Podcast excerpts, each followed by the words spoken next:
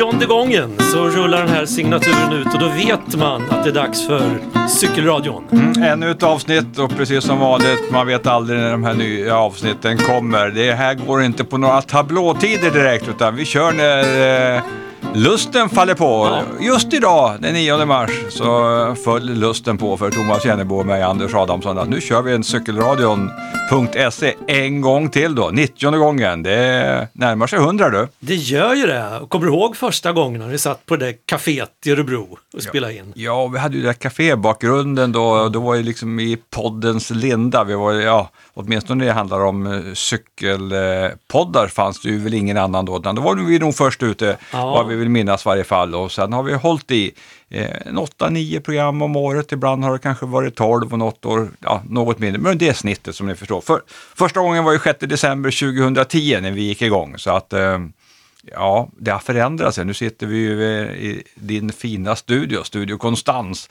och eh, gör våra program. Medan då satt vi då liksom med en liten bandspelare och vi körde i, ja som sagt var det på ett konditori. Och sen kan vi säga att utvecklingen har gått till att vi kör live. Alltså vi spelar in eh, live. Eh, sen kan man lyssna på den när man vill, men vi vill inte hålla på och redigera och krångla. Det tar ju så mycket tid. Det gör ju det. I, I början då var det ju inspelat såklart. Eh, Men eh, även om vi försökte göra det live on tape som det heter på sån där fackspråk. Så det här, men det är ju roligare att köra live på riktigt. Ja, och skulle det mot förmodan någon gång krångla sig så eh, går det ju att eh, reparera trots allt då. Ja, det gör det. Så att, eh, ja men där är vi. Vad har vi idag då Thomas? Jo, idag har vi, vi ska presentera alldeles strax en ny, kan vi säga, medarbetare eller gästmedarbetare. Vi brukar ju ha lite olika människor under åren här som är med på regelbunden basis och berättar från sin vrå av cykelvärlden kan man säga. Ja, en cykelvärld som känns som att den blir bara större och större på, alltså med olika nischer till höger och vänster. Men eh, det finns ju en person här i Sverige som vi tycker som knyter ihop alla de här grejerna och det är Christer Isaksson. Så eh, ni som ännu inte lärt känna Christer från hans krönikor i, i bicycling eh, eller från annat håll kommer nu att eh, få en chans att lyssna också på eh, Christer Isaksson och hans arbete och hans engagemang för att tillvaron för oss cyklister faktiskt ska bli bättre. Och den blir bättre också, kommer vi få höra. Sakta men säkert så gör den ju det. Eh, Så det kommer det bli och vad ska vi ha? Jo men alltså jag har en liten reflektion över den här tiden som vi är inne i just nu. Jag har alltid synpunkter på den tiden vi är inne i just nu. Så Ja. tänkte jag dela med mig av. Och sen tänker jag att vi lyfter väl upp våra projekt och berättar att de har liksom inte hänt så mycket, tänker jag, du, utifrån egen horisont i varje fall. Och sen är man ju igång med cyklandet för egen del, liksom lite mer svettig cykelåkning. Eh, kan dra några ord om det. Och sen den professionella cykelvärlden, trots detta hemska år med pandemi så håller ju den yppersta världseliten alltjämt igång med cykeltävlingar där jag och Roberto Vacchi eh, kommenterar mer eller mindre varenda dag nu från de stora cykeltävlingarna. Så det ska jag också göra ett lite kortare svep runt omkring det. Det är fascinerande med cykling som sport, tänker jag. Nu så här, många sporter som håller på under en lång period, alltså sådana här seriesporter, fotboll, ishockey, det är lite så här, det lunkar lite i början och sen blir det intensivt när det är slutspel. Cykling, det börjar ju med slutspel på något sätt. Ja, det är det som är så fascinerande att cykelsporten är ju så eh, Ja, den är ju bred och den har ju alla de här prestigefyllda endagstävlingarna och eh, vad vi har sett liksom genom åren också, det är att alla kommer i fin form direkt när man är med och tävlar. Annorlunda var det på min tid, då kunde man ju vara lite där småhjulmatsrund, liksom, både här och där på kroppen och sen körde man sig i form över tid och sen var man kanske som bäst och ja, beroende på vad man hade för mål, men det var ju ingen som hade som mål att de skulle vara som bäst redan i februari-mars. Det är det numera. Det är en, en förändring som har skett.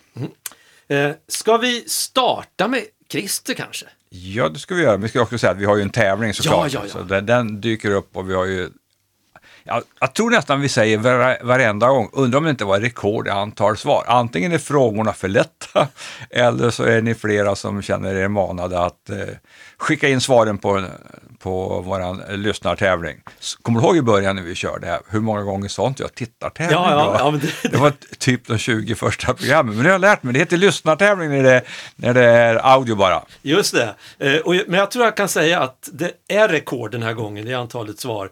Och lite grann kan det ha att göra med frågans karaktär. Inte att den var för lätt, men för att det var ett sånt episkt ögonblick. som var svaret på frågan. Ja, jag har glömt bort vad frågan var dessutom. Vi tar det så småningom. Nu ska vi lyssna på Christer Isaksson. Jag tänkte han får väl presentera sig själv. Eh, det brukar ju vara enklast. Det där är alltid lite utmanande tycker jag, att liksom prata om sig själv och, och vem man är och vad man har gjort och så vidare. Men jag heter Christer Isaksson i varje fall. Och i stor del av mitt yrkesliv så har jag varit trafikplanerare och det har inneburit ett väldigt stort fokus på eh, just cykeltrafikens roll i transportsystemet.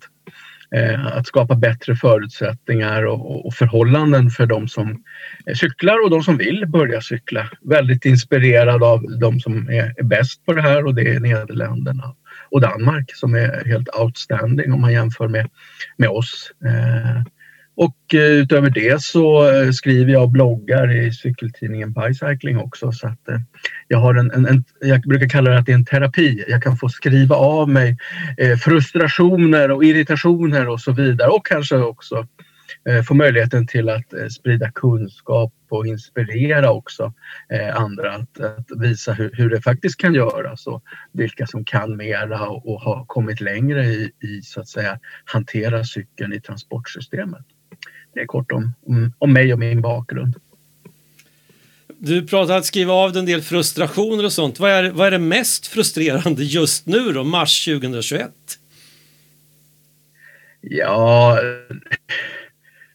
det är så mycket men nyligen kom Transportstyrelsen med ett, ett, ett två lagförslag eh, som de ställer till regeringen att eh, man ska inte få cykla på körbanan längre om det finns en cykelbana bredvid. Utan då ska man så att säga enligt eh, det här förslaget eh, tvingas att, att cykla på cykelbana. Eller jag ska säga så här, det är ingen cykelbana, det är en gång och cykelbana. Vi har nästan inga cykelbanor i Sverige, vi har gång och cykelbanor. Då kan man ju börja fantisera vilka som trafikerar dem. Och sen kom man med ett annat förslag som innebar att eh, något det finns i trafikjuridiken som heter cykelpassage, alltså en form av, av eh, korsningstyp över gata och över väg. Den vill man ta bort. Och de här två förslagen får väldigt långtgående konsekvenser för så att säga hur man kan ta sig fram som cyklande och till och med Transportstyrelsen skriver i underlaget att det blir initialt försämringar för cyklister och för gående i och med att man då ska tvinga dem dit. Men de har någon fruktansvärd naiv förhoppning att det här ska synliggöra att, att vi måste bygga bättre cykelinfrastruktur. De har inget ansvar för det. De hostar inte upp några pengar eller bygger cykelinfrastruktur utan det är kommunen och Trafikverket. Så det är ju det är hur många steg tillbaka som helst för cyklandet i landet. Och, och det har upptagit en hel del tid och, och, och irritation de här senaste dagarna hos mig. Men om, en, eh, om de där förslagen går igenom, vad, vad, hur stor eh, risk är det med att de här förslagen faktiskt också går igenom, tror du? Utifrån att du har varit med en stund. Ja, det här är rena spekulationer, men det är väldigt det är väldigt slående att de, de kommer i en rapport som handlar om elsparkcyklar och nya lagförslag. Alltså de är intryckta i någonting som handlade om något annat. Alltså det, det är lätt att tänka att ja, det här är ett beställningsverk. Nå, någon, har, någon vill ha det här. Och, och, vem är det som beställer? Ja, det kanske är vår regering. Eh, och, och, då finns det ju en uppenbar risk. Vi har ju inte en regering som så att säga är, är så att säga, Eh, på framfötterna när det gäller att skapa bra förutsättningar och villkor för cykeltrafiken. Eh, vi har det här med 1,5 meters regeln vid omkörning. De tar inte i frågan överhuvudtaget. Så att eh, nu låter jag som en, en cynisk skeptisk gammal gubbe här och det kanske jag håller på att bli. Eh, men men jag, jag, ja, det ska bli väldigt spännande att se reaktioner från regeringen. det ger ju en första fingervisning av hur det här kommer hanteras. Cykelsverige blev ju eller på skogstokiga när det här kom och, eh, och cykelorganisationerna reagerade omgående och, och påtalade det här. Även Miljöpartiet som då är regeringen och som fick här, det här ändrades den här regeln att, att, cykla på, att man skulle få cykla på körbanan så sent som 2018. Och det var bland annat Miljöpartiet med så att det, det är väldigt spännande då vad, vad ska vi säga, det, den, den, stora partiet i regeringen det är S och den lilla är MP. Vad, vad, hur kommer de hantera det här så att säga, internt i regeringen? vi får väl helt enkelt avvakta och hålla tummarna att det här var bara ett litet tokigt utspel. Ja, Men det visar ju alltså att, att vårt expertorgan på trafikregler tycker så här. Det, det är ju det är häpnadsväckande tycker jag. Ja, de hade väl otur när de tänkte kan, kan jag tänka. För det är klart att det skulle få eh, drastiska konsekvenser för mig som vardagscyklist. Om jag helt mm. plötsligt liksom skulle fråntas möjligheten att eh, åka på vägbanan eh, fast det finns just en gång och cykelbana. Det är ju en lekplats upplever man ju som cyklist väldigt många gånger när man kommer på de här så kallade cykelbanorna som, som du säger är ju en blandning. Det är hundar och det är barn, vagnar och så vidare. Och sen kommer man då liksom och har ett mål med sitt pendlande som man i, i andra sammanhang hela tiden lyfter fram att vi måste bli flera som cyklar för att för miljön och mm. för folkhälsan och så vidare. Ja, det, det, känns, det känns lite segt tycker jag. Men jag menar, det är inte så många år sedan den här cykelutredningen kom.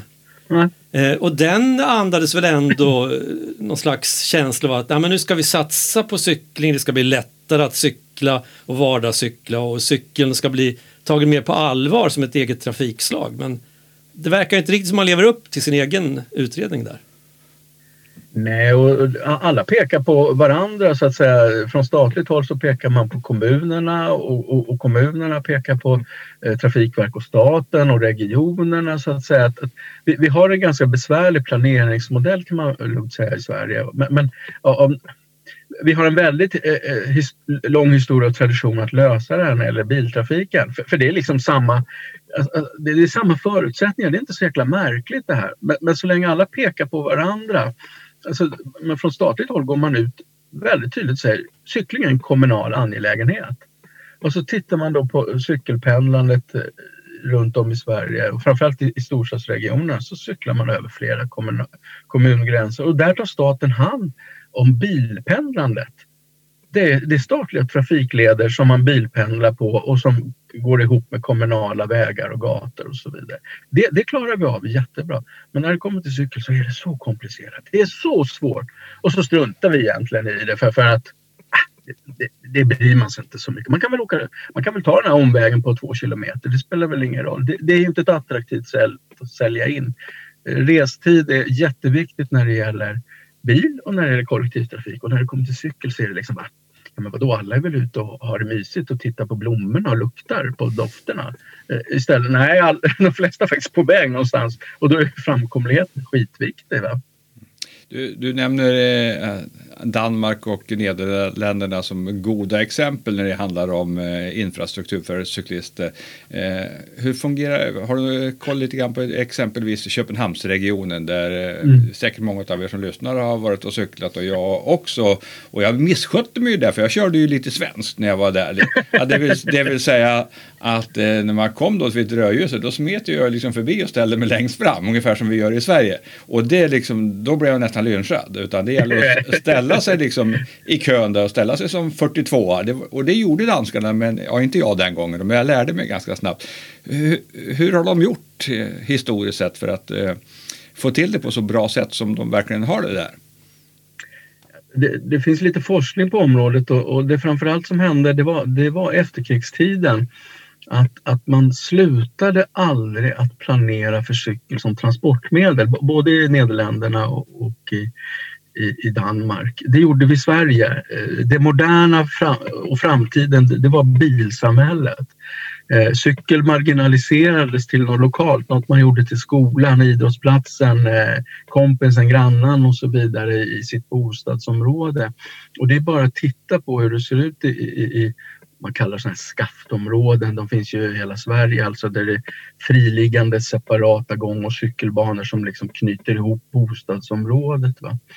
Så, så, att den stora skillnaden är egentligen att, att man, man, man slutade aldrig planera för cykeln. Den, den, hade alltid sin, så att säga, sin plats. Sen har det där accelererat väldigt mycket på, från 80-talet och framåt och, och, nu är det ju så att säga ett, ett väldigt driv i frågan i de här två länderna. I Köpenhamn jobbar man ju också eh, över, så att säga, i regionen och skapar sådana här snabbcykelvägar för att knyta ihop de olika Eh, Eh, delarna i regionen så att det ska vara attraktivt att gå snabbt och cykla längre sträckor. Och, och vi har ju ursäkta mig, intrånget med elcykeln. Den gör ju så att säga att, att det är lättare för väldigt många att, att hålla en, nu höll jag på att säga en hög medelhastighet, 25 kilometer i timmen är inte speciellt hög hastighet. Men, men, men, men för, för en, en, nybörjare är det ju det. Men här på det sättet också kan man cykla ganska effektivt och snabbt och konkurrera med biltrafiken på längre sträckor. Så det, det stora är att man hanterar den som transportmedel och ger den bra förutsättningar. Alltså våra politiker brukar vara ganska pigga på att uh, titta på hur man gör runt i världen när man ska bygga bostadsområden, motorvägar, uh, ja men, uh, kärnkraftverk, allting. varför är man inte lika sugen tror du på att hålla koll på hur cyklingen utvecklas ja, men, i Danmark eller Nederländerna? Då? Jag tror att det, det, det, det finns ju blandningar. En del tror inte på det. Eh, alltså att det, vi har vinter jämt, det blåser jämt motvind och det är alltid uppförsbacke och man blir jättesvettig. Alltid. Alltså man tror inte på dess roll i transportsystemet och, och då, liksom, då tar man ju till sådana här, vad ska vi säga, fördomar och förutfattade meningar och ägnar inte särskilt mycket tid och tankemöda åt att lära sig att det, det kanske inte riktigt är så. Eh, sen får jag känslan av att må, många pratar sig varma om, om, cykeltrafik och så vidare. Men det ska helst vara gratis. Det, det, ska väl räcka med att prata ut folk på cykeln. Förstår de inte att det här är jättebra för dem? Det är, och det är ju faktiskt, jag har ju cyklat en gång där. Det är jättebra. Och, och så börjar man professionellt skärskåda det så ser man men skulle det se ut så här när jag kör bil då skulle folk fan göra revolution. De skulle bli skogstokiga eh, överallt som man råkar ut för. Så, att, så att det, det, det, är det där att man, man pratar sig gärna varm för det men man, man, man har fortfarande inte nått insikten att då får det kanske kosta lite mer och vi får jobba på ett lite annat sätt än vi, än vi hittills har gjort. Vad kan vi göra nu då för att få lite eh, verkstad i det här, tycker du? Ja, alltså, det är väl med en dåres en... Alltså man skulle säga så här, jag har jobbat med det här nu snart i 25 år. Det är en jättestor skillnad från när jag började med det här. Eh, så, att man, man får inte, nu kanske jag målar upp en, en skitsvart bild. Eh, det är en jättestor skillnad. Bara i, i området där jag lever i Stockholm så, så det, på, på några decennier så är det en otrolig skillnad. Och det är så många som cyklar i Stockholm nu, i Stockholmsområdet. Och, och man bygger med en helt annan standard och kvalitet och så vidare. Så att, eh, nu, nu kanske jag var jättehård i min dom. Och det, det tar ju tid. Alltså det, det, det transportsamhälle vi har skaff, skaffat och skapat det, det har tagit flera, flera decennier att göra det. Jag sa efterkrigstiden eh, det tar ju naturligtvis tid att, ställa om det. Det går ju inte över en natt. Eh, även om man vill det och man blir jätteotålig. Så att det, det, är bara att fortsätta ta fram fakta, ta fram kunskap, visa på... Det kommer ju mer och mer sån kunskap om samhällsnyttan, om hälsoeffekter, om konkurrensfördelar gentemot biltrafiken. Att det går att göra transportlogistik med cykel och så vidare och så vidare. Det, det är bara fortsätta med dåres envishet skulle jag säga. Så, så, så, så, att säga går det fortare och det gör det redan. Va? Men då kan vi räkna med att du kommer med lite nya ved på den här cykelbrasan till nästa avsnitt av Cykelradion då, Christer? Absolut.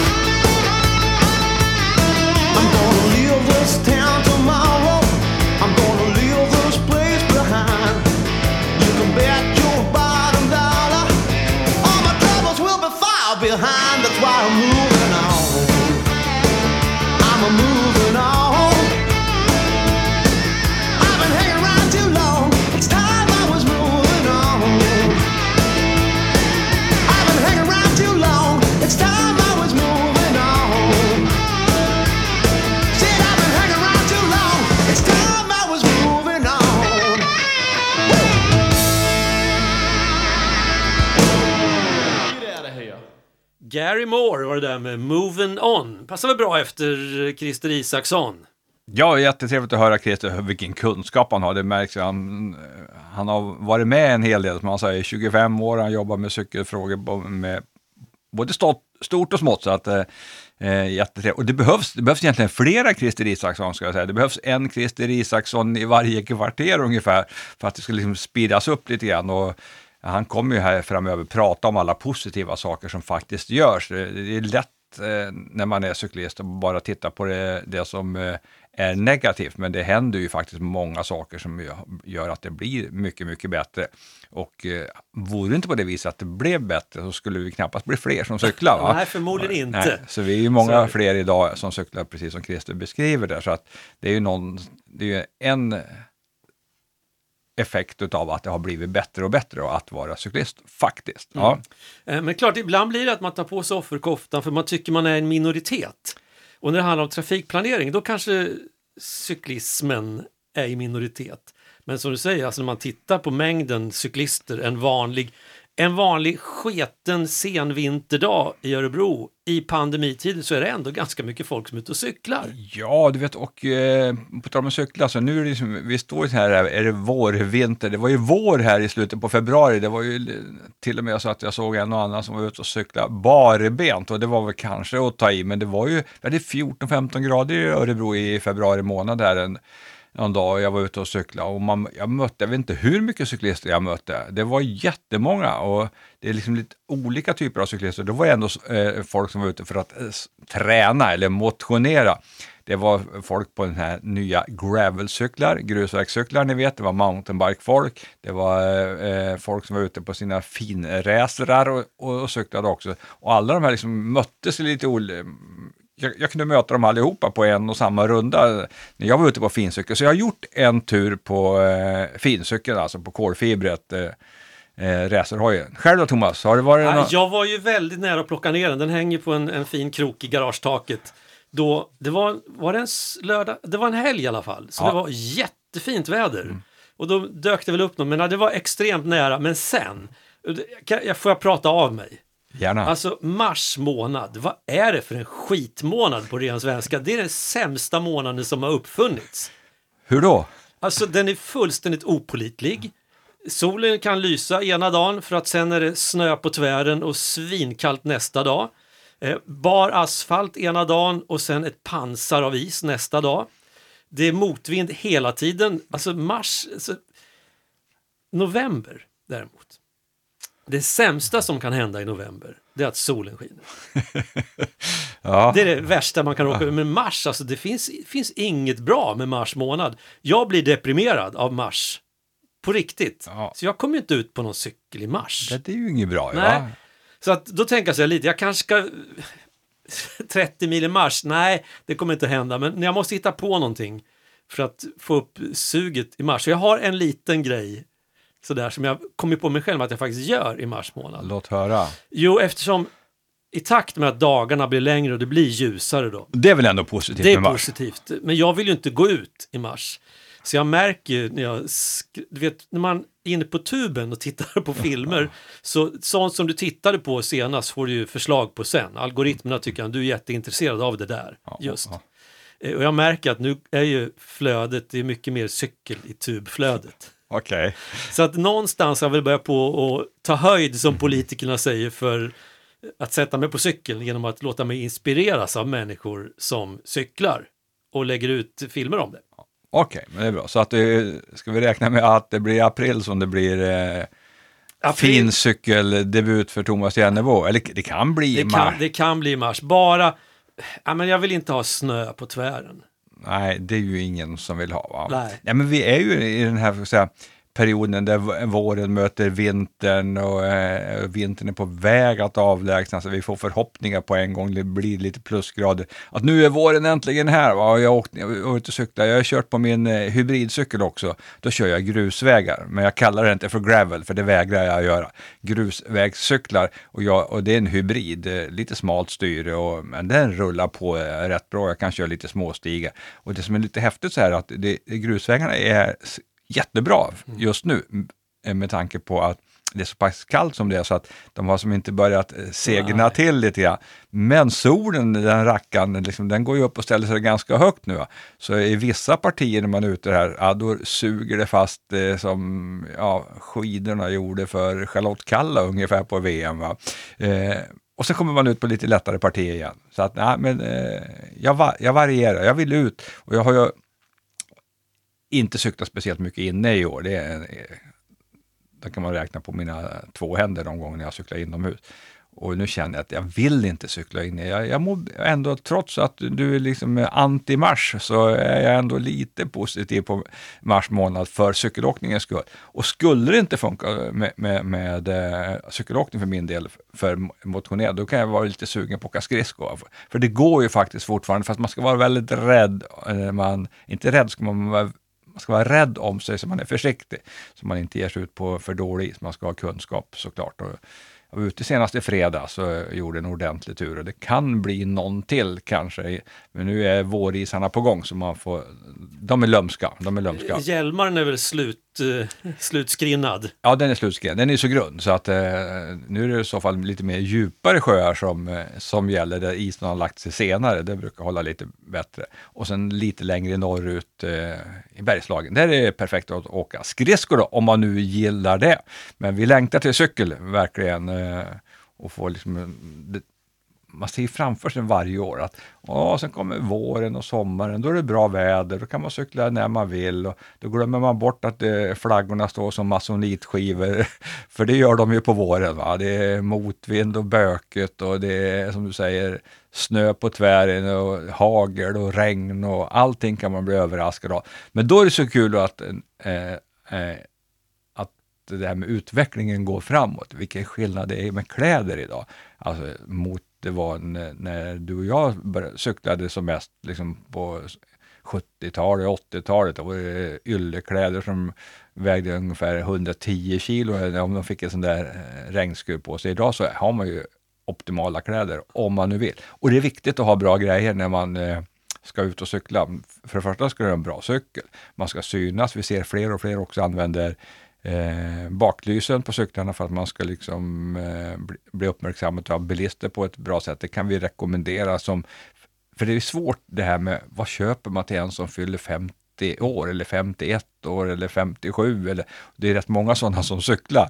Eller för den skulle en 37 också. Köp ett, ordentligt baklyse mm. som de kan sätta på eh, sin fincykel. För man syns ju lite bättre. Jajamän. Mm. Och även om man in, in, enligt lagen inte får ha blinkande lys bakåt när man cyklar så jag har den på blink. Du har den på blink, Jajamän. ja. För det syns ännu bättre. Mm. Så då syns man i varje fall när man är ute i, i trafiken. Så ska man ha bra kläder såklart och så ska man ha en välvårdad cykel. Det passar perfekt så här i mars månad att gå in i, i, sin källare eller sitt garage om man har tillgång till det eller plocka in cykeln i vardagsrum och, och sitta och gnida på en, en kedja eller på någon annan pryl så att den är, är perfekt skick. Och det är få saker som kan mäta sig i upplevelsen när det kommer till en nyservad cykel. Ja, vilken skillnad det är! Ja, det är ju helt, eh, helt galet. Och jag vet, jag har harvat omkring på min fincykel. Alltså ett par år har jag tänkt så här, men jag måste, jag, alltså kedjan och, eh, alltså, jag måste byta kassett och kedja för det där har hängt med alldeles för länge. Så risigt är det ju, det funkar, det hoppar inte över några växlar, ja, men det går rätt så bra. Och så gjorde jag det där förra sommaren. Bytte kedja och kassett. Vad som en ny cykel? Fullständigt som en ny cykel. Ja, det, så det ska man unna sig. Och när man är så duktig som man cyklar så ska man unna sig bra grejer. Och säger jag då som åker runt på en, eh, en eh, Fixie med fast nav året runt till vardags och den har jag snart haft i 15 år den där cykeln och kedjan är väl bytt en eller två gånger. Wow! Jag måste fixa till den där frågan, kanske jag ska fixa en ny cykel till och med. Det borde jag väl vara värd. Det tycker jag. Men jag kan tänka att det är intressant med cyklar och, alltså, och, och cyklister. Å ena sidan så vill man ju ha tipptopp, inget rassel, Alltså du vet, bara ja. glida fram. Å andra sidan funkar det bra med en riktig skitcykel också. Det har ju sin charm. Det har sin charm det också, men eh, nöjet blir ju så mycket bättre om man har bra grejer, såklart. Så är det, så är det. med det mesta här i livet. Ja. Och väldigt mycket av det man har går ju faktiskt att med ganska enkla medel få ordning på. Cykel är ju inte, det är inte ett kärnkraftverk. Men har du drabbats av det här som eh, jag känner att jag är hårt drabbad utav? Eh, det är att jag har massvis med små projekt som jag vill göra. Eh, Men tiden räcker inte till, fast jag liksom har tillgång till tiden på ett helt annat sätt nu än vad jag någon gång tidigare haft i mitt vuxna liv. Eh, Det är ju att när det då är lite bra väder, ja, då vill jag ju inte hålla på med det där. Och när det är dåligt väder, då är jag ju lite deppad, så då blir det inte gjort i varje fall. Nej. Så det, Ja, men- fasen, man måste ha ett schema. På tisdag ska jag fixa cykeln. Ja, nej, Ja. men ungefär som det här lilla projektet 30 mil i november. Mm. Ja, men vi ska få ihop, eller jag ska få ihop 30 mil innan november är slut. Det är skitväder ute idag, men, jag, ja, men jag får göra det här, annars ligger jag efter. Och då mår du bra. Och det är li- lika bra mår man den där dagen man har städat i garaget eller den där dagen man har bytt den där kedjan och kassetten och putsat på den, de där framhjulen eller vad det nu kan vara. Det är faktiskt rätt Men jag skönt. kanske ska göra en liten cykelservicelista efter sändningen här. Gör det. Va? Så, så kanske den här mars-depressionen går över. Ja, vi hade ju lite olika projekt vill jag minnas att du och jag pratade om i det förra avsnittet. Men så här, de, de har legat, legat till sig de där projekten. Va? Ja, det kan man väl säga. Ja, så, De, de, de mognar. så att de, de, de, ja. Men det är ju så här med, livet lite ja, i, i stort. Man ska ha lite mål och grejer och man, når, man ska sikta mot eh, stjärnorna så kanske man når månen eller vad de brukar säga. Ja, eller som man säger nu för tiden, livet kom emellan. Ja, du, vilka uttryck det finns nu för tiden va? Livet kom emellan. Livspusslet. Ja, nej, det är hårt.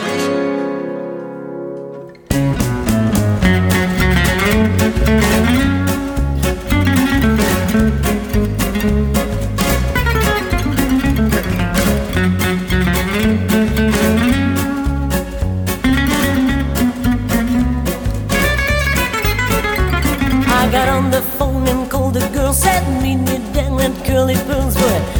nay na na na.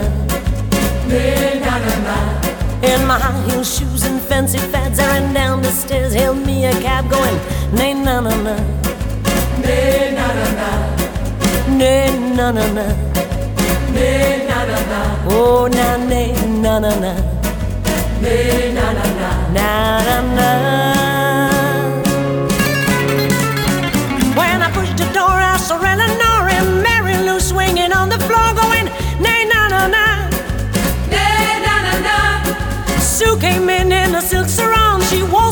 As they played that song. I mean, nay, na, na, na.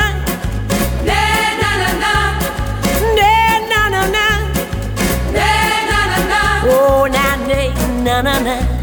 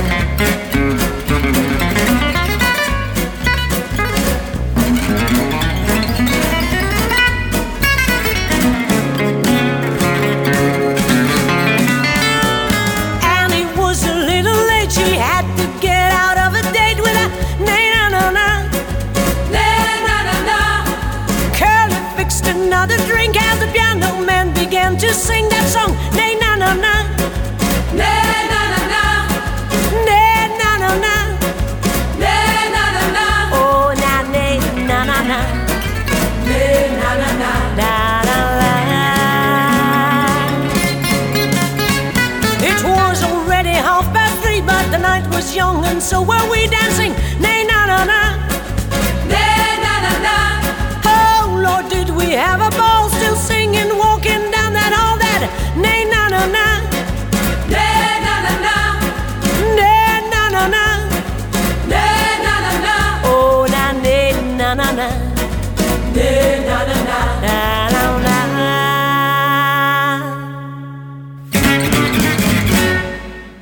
Condios, hej nanina. Lite så här belgisk musik, det sitter bra så här års. Mm, Vaja Condios från just Belgien, då Belgien som är cykellandet nummer ett eh, säger jag när det handlar om tävlingscykel. Vi hörde ju Christer Isaksson tidigare prata om Nederländerna och om Danmark som de stora cykelnationerna det handlar om infrastruktur just för cyklister. Infrastrukturen i Belgien är ju, består ju annars av väldigt mycket små vägar och det är ett litet land med lika stor befolkning som Sverige, men cykelsporten är som sagt var som allra, allra störst i Belgien. Och, eh, den 27 februari tror jag det var i lördagen så startade ju alltså den ska säga, de sju bästa veckorna på året, trots att det är mars månad då. Men då bor ju du här uppe i, i Norden, men när man belgare så började det med Het Newsblad, den första cykeltävlingen för säsongen för de professionella cyklisterna startade alltid liksom ja, i månadsskiftet februari-mars där. På lördagen går Het Newsblad, på söndag går Kyrne, Bryssel, Kyrne och sen rullar det på nu i sju veckor med fantastiska endagstävlingar som bryts av lite grann med att man åker till eh, Toscana och kör det här Strade Bianche sedan eh, ett femtontal år tillbaka. En tävling som har eh, blivit oerhört populär på väldigt kort tid. Annars är det ju som de, när jag pratar om de här fina cykeltävlingarna i i Belgien så handlar det om eh, tävlingar med en extremt lång tradition. Vi närmar oss ju snart 100 upplagor av Vasaloppen, men de här de har ju redan passerat 100 sedan eh, ganska lång tid tillbaka, flera av dem.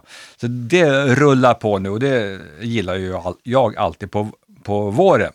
Så att eh, det är kul ty tycker jag och eh, min favorit är ju Flandern runt. Och då kommer ju att gå då, för, det var skillnad i fjol, det var det här pandemiåret, då hann de köra Het Newsblad och Kurne Bryssel Kurne och sen bröt ju pandemin ut med full kraft varpå man fick ställa in eh, mycket av vårtävlingarna. Och sen blev det ju ett program så att de gick på hösten i mångt och mycket. Den enda tävlingen av de riktigt stora som man ställde in överhuvudtaget, det var ju Paris-Roubaix. Och jag vet att många cykelälskare som gillar och följa cykelsändningarna på Eurosporten. det är ju Paris-Roubaix som är den absolut mest prestigefyllda tävlingen att titta på och kanske att vinna också, även om Flandern är min favorit. Och det var just det här som var vår fråga i det, i det, i det förra programmet, det var ju helt enkelt den här svensken som hade vunnit 2004. Och eh, det var alltså, som vanligt då, rekord, rekordmånga då som, eh, som eh, hade varit med och eh, gissat. Och alla hade gissat rätt, tänka sig. Jag Ja, tror inte att det var, var- någon som nej, kom med fel va? Det var inget felsvar den här Nej, gången. det var ju Paris-Roubaix som vi sökte då i det, i det förra programmet. Och vi har, eh, har vi en tombola så kan vi dra en, nu ramlade jag in där på tävlingen lite så här oförhappandes med Vaja. Condios hjälp. Ja.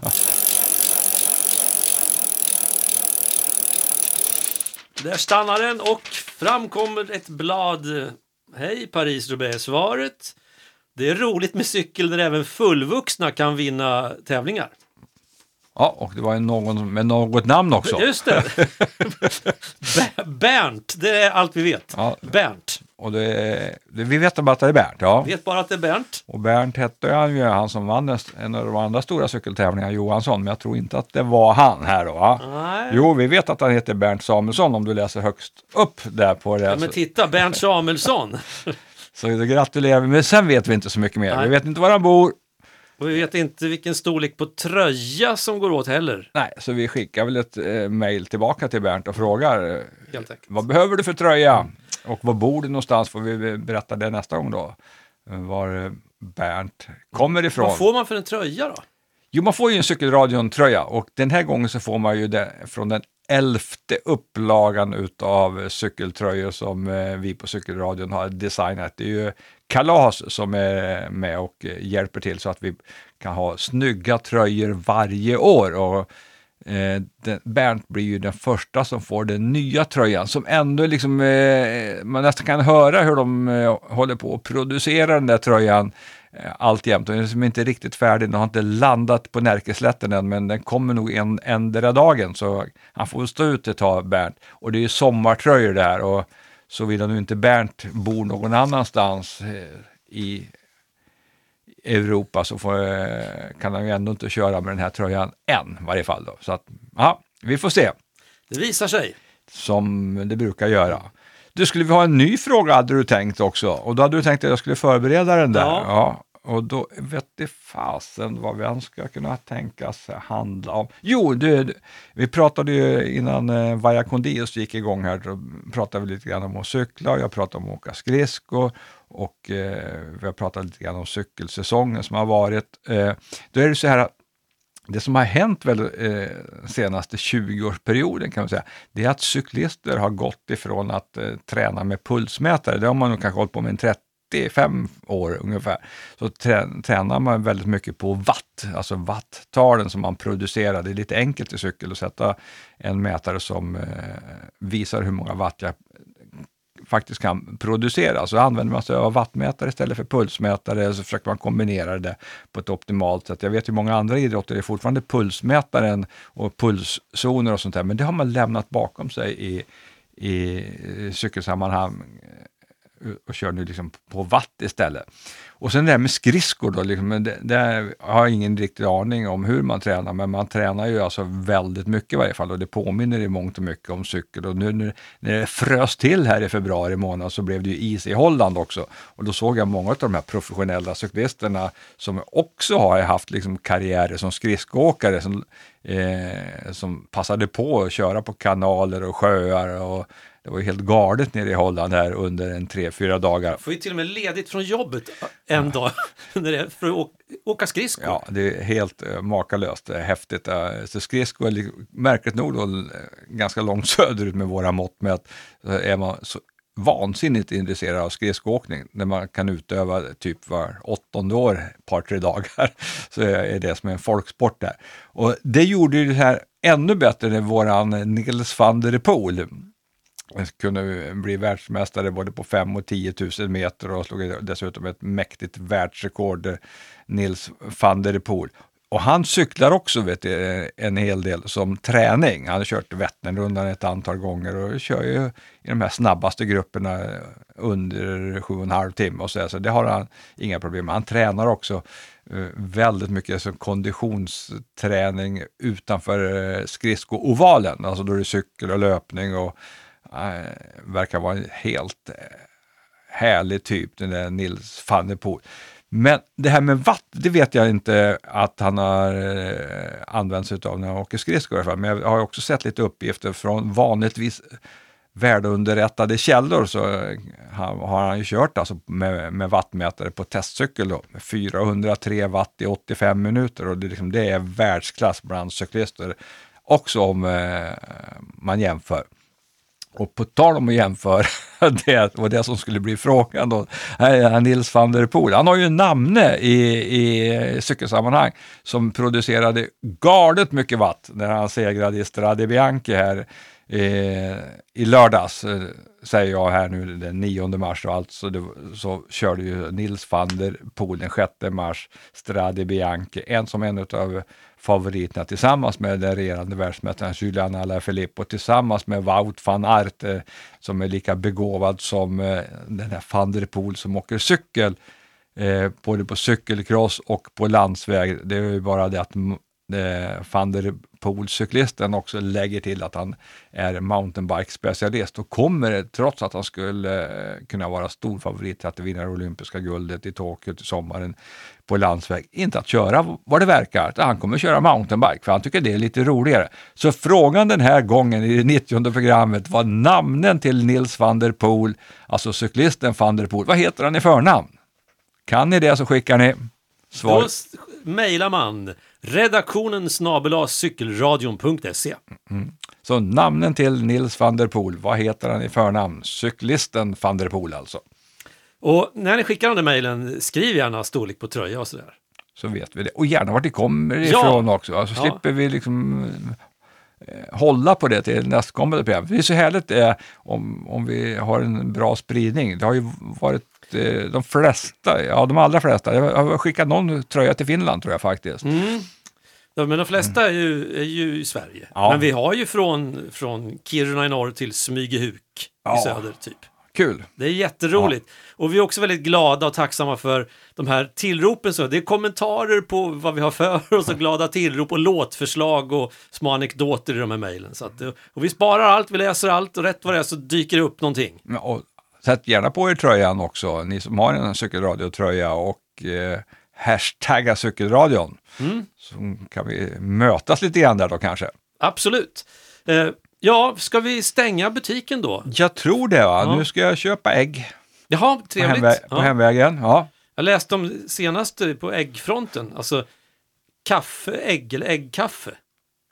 Ja, vad är det? Ja, men du brygger kaffe på något konstigt sätt, sådär som hipsters gör med kastrull och kaffe direkt i koppen. Men innan du, du blandar alltså ut kaffet, tre matskedar kaffe med ett ägg.